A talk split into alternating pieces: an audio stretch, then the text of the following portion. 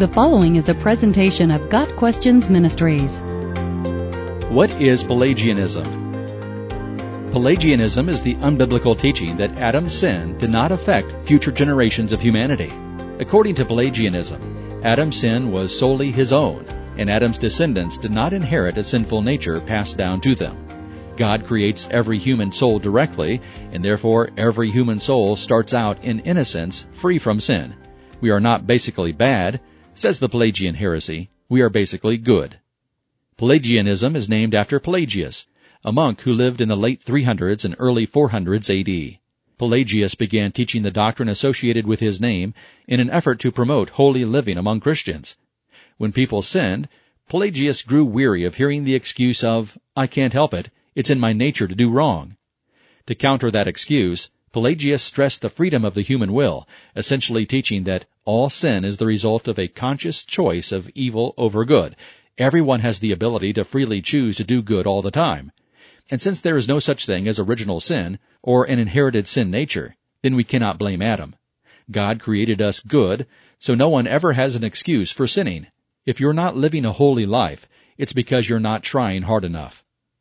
Pelagianism contradicts the Bible in many places. Romans chapter 5 solidly refutes the notion that Adam's sin had no effect on us.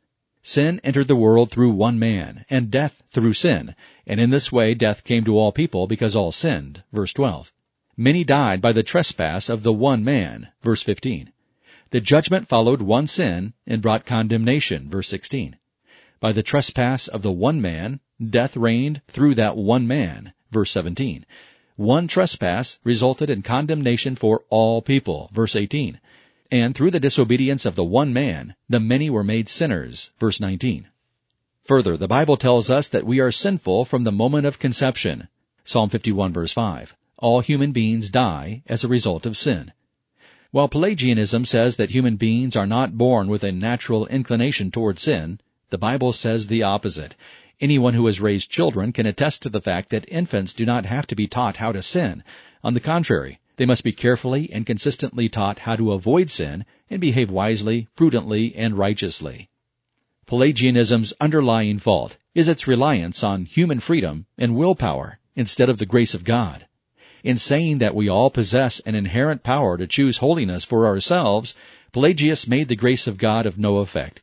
The Bible says that before the grace of God saves us, we are dead in our sins. Ephesians 2:1.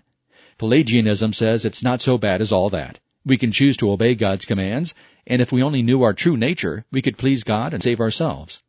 Pelagius and his false doctrine were fought by Augustine and condemned by the Council of Carthage in AD 418, the same year that Pelagius was excommunicated. The doctrine did not disappear, however, and had to be condemned again by the Council of Ephesus in 431 and later church councils.